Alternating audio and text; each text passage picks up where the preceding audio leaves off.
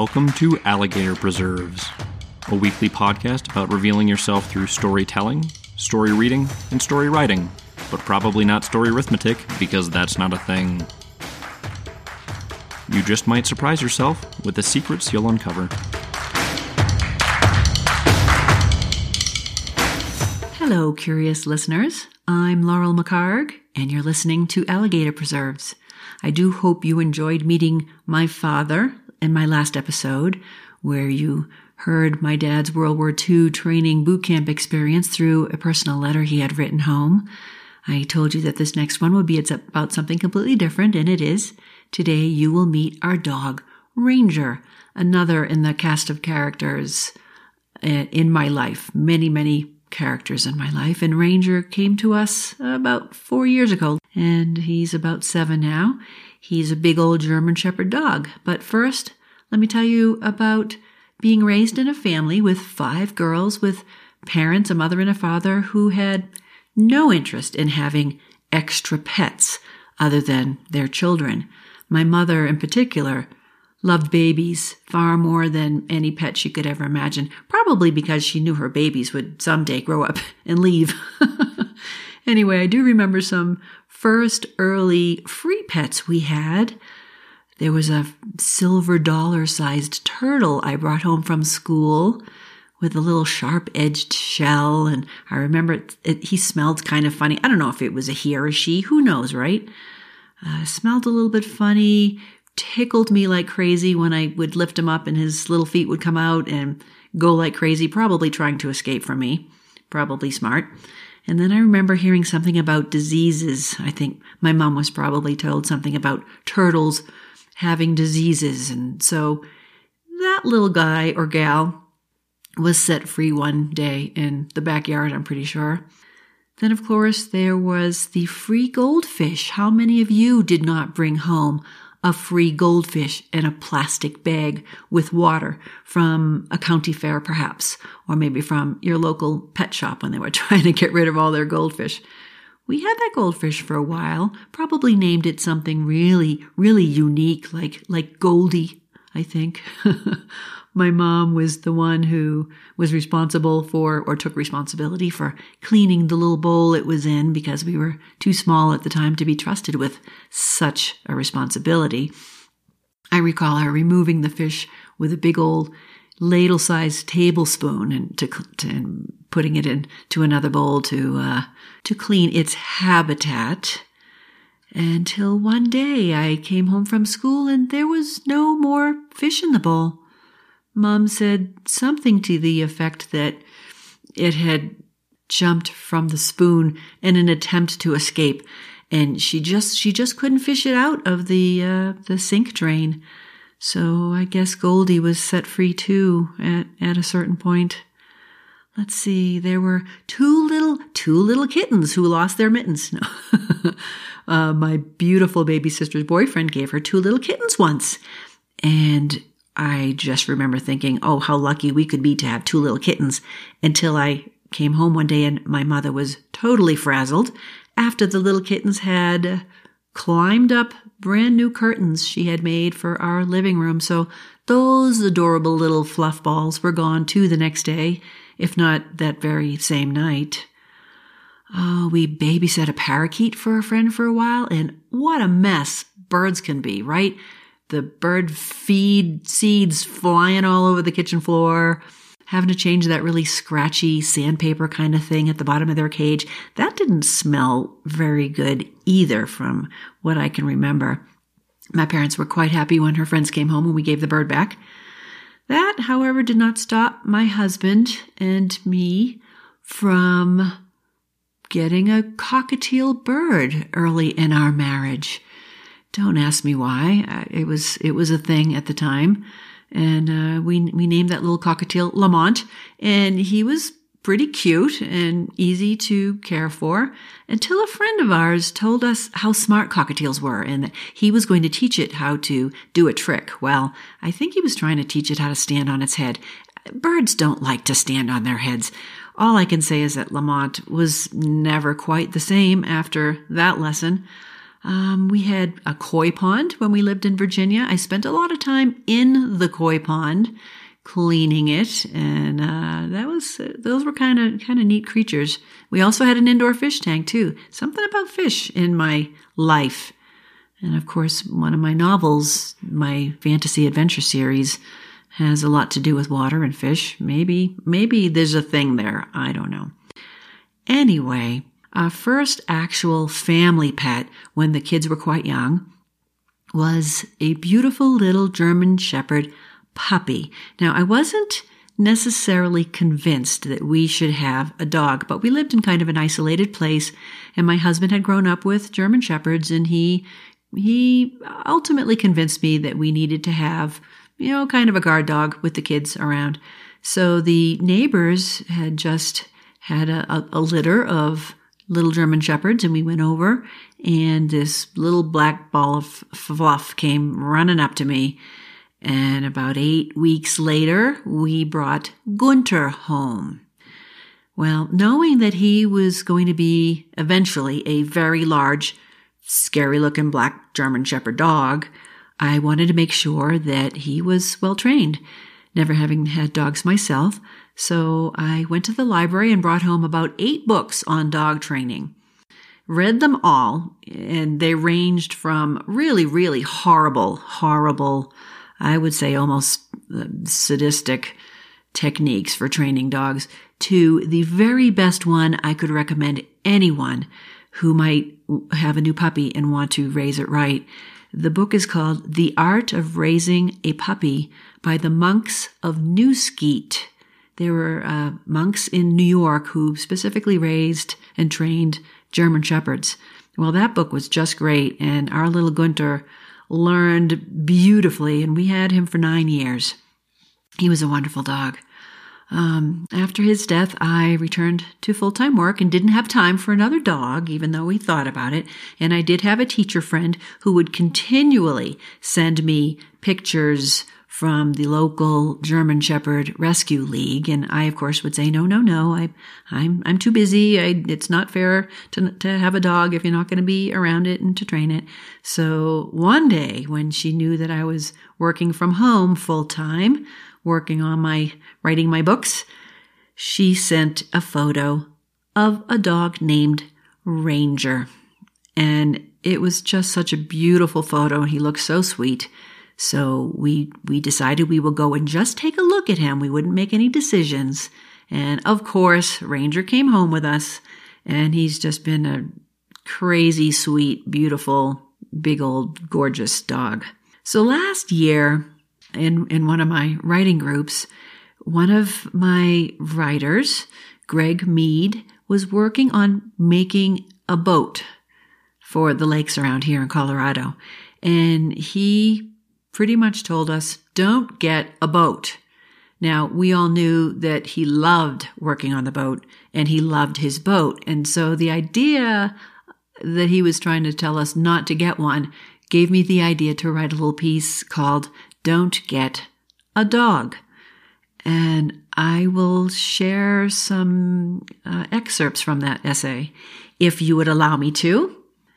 So when we first got Ranger, he, he really acted bizarre. He acted really weird. And, and the first paragraph I write says, he won't trust you.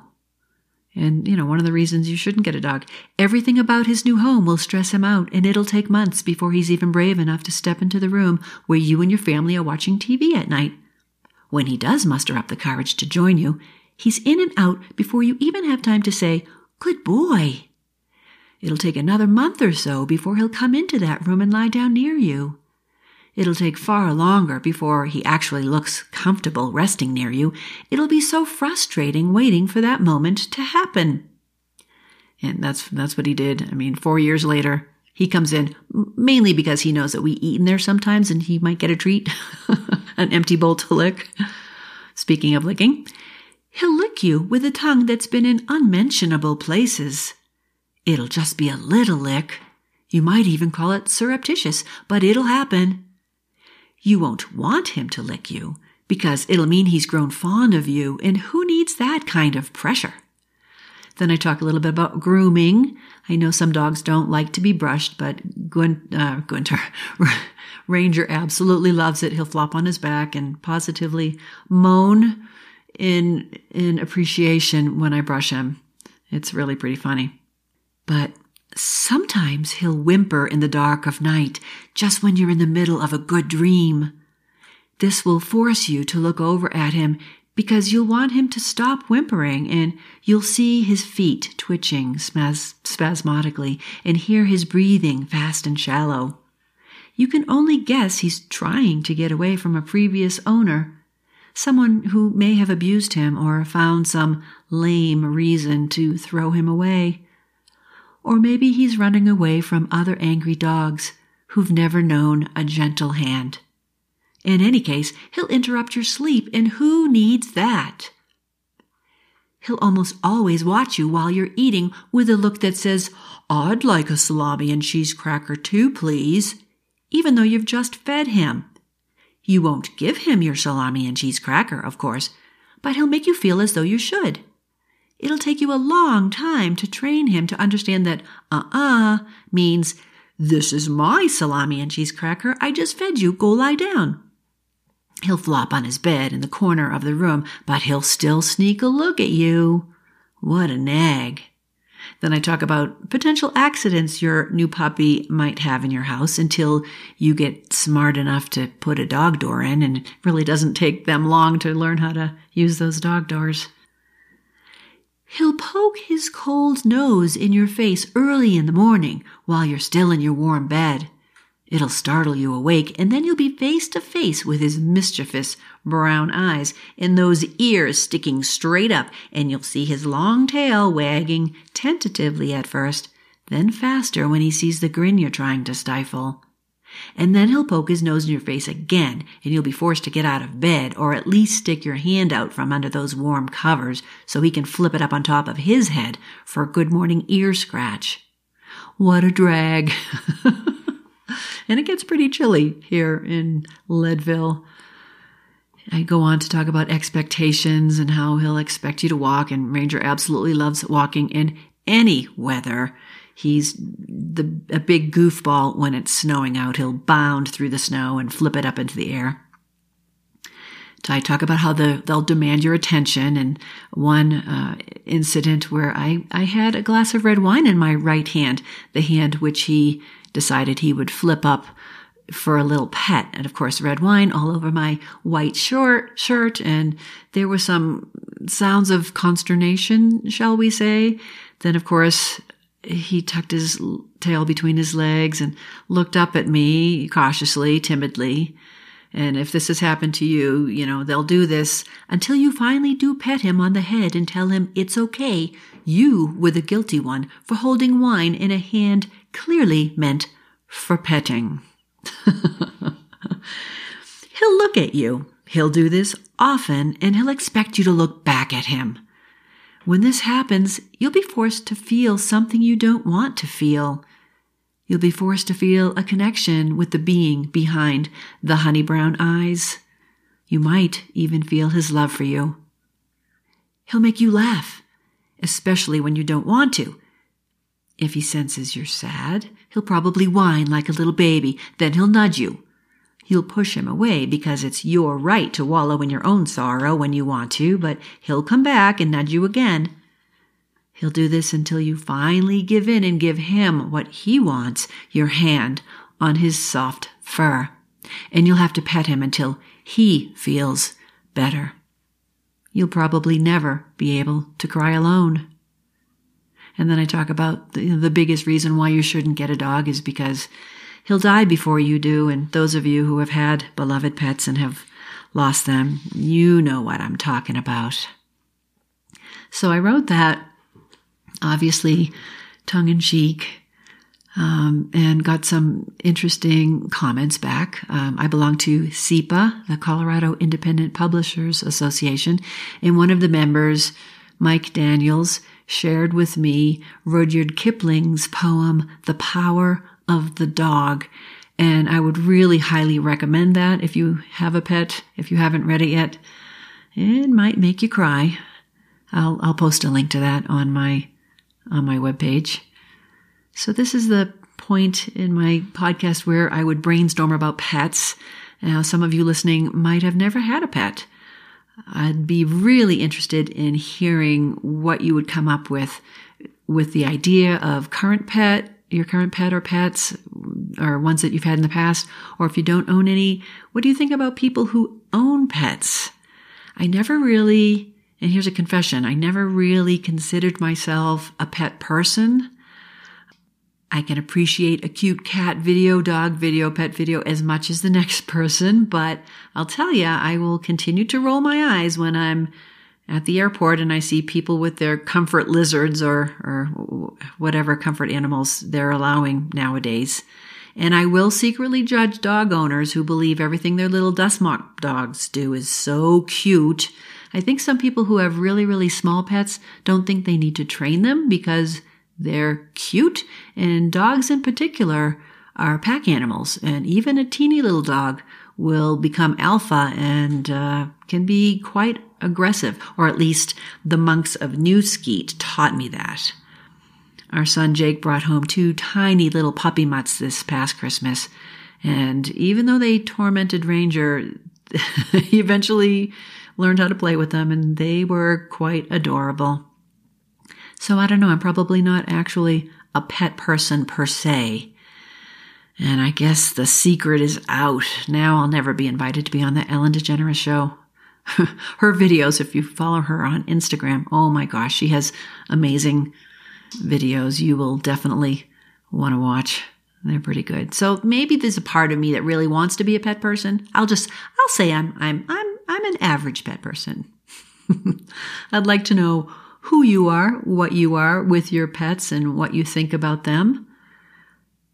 If you enjoyed today's episode, please subscribe to Alligator Preserves on iTunes, Stitcher, or wherever you get your podcast and tell your friends about it.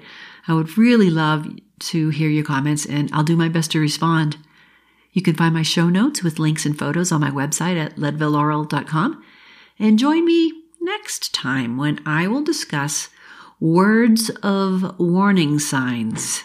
And it's about a time I completely embarrassed myself. I mean, totally embarrassed myself at a campground. So that, that will be coming up next. I do love words. Signs are interesting. And this one, oh gosh, I, I'll just, I'll just say, come and, come and visit me for the, for the next one and you'll learn something else about me. Until next time then, beware of what you put on your toast. Bye. Alligator Preserves is hosted and produced by Laurel McHargue, with technical support provided by her husband, Mike McHargue. Follow her on her website at leadvillelaurel.com, where she writes about life, real and imagined. If you enjoyed this podcast, you might enjoy her books. Find her work at amazon.com.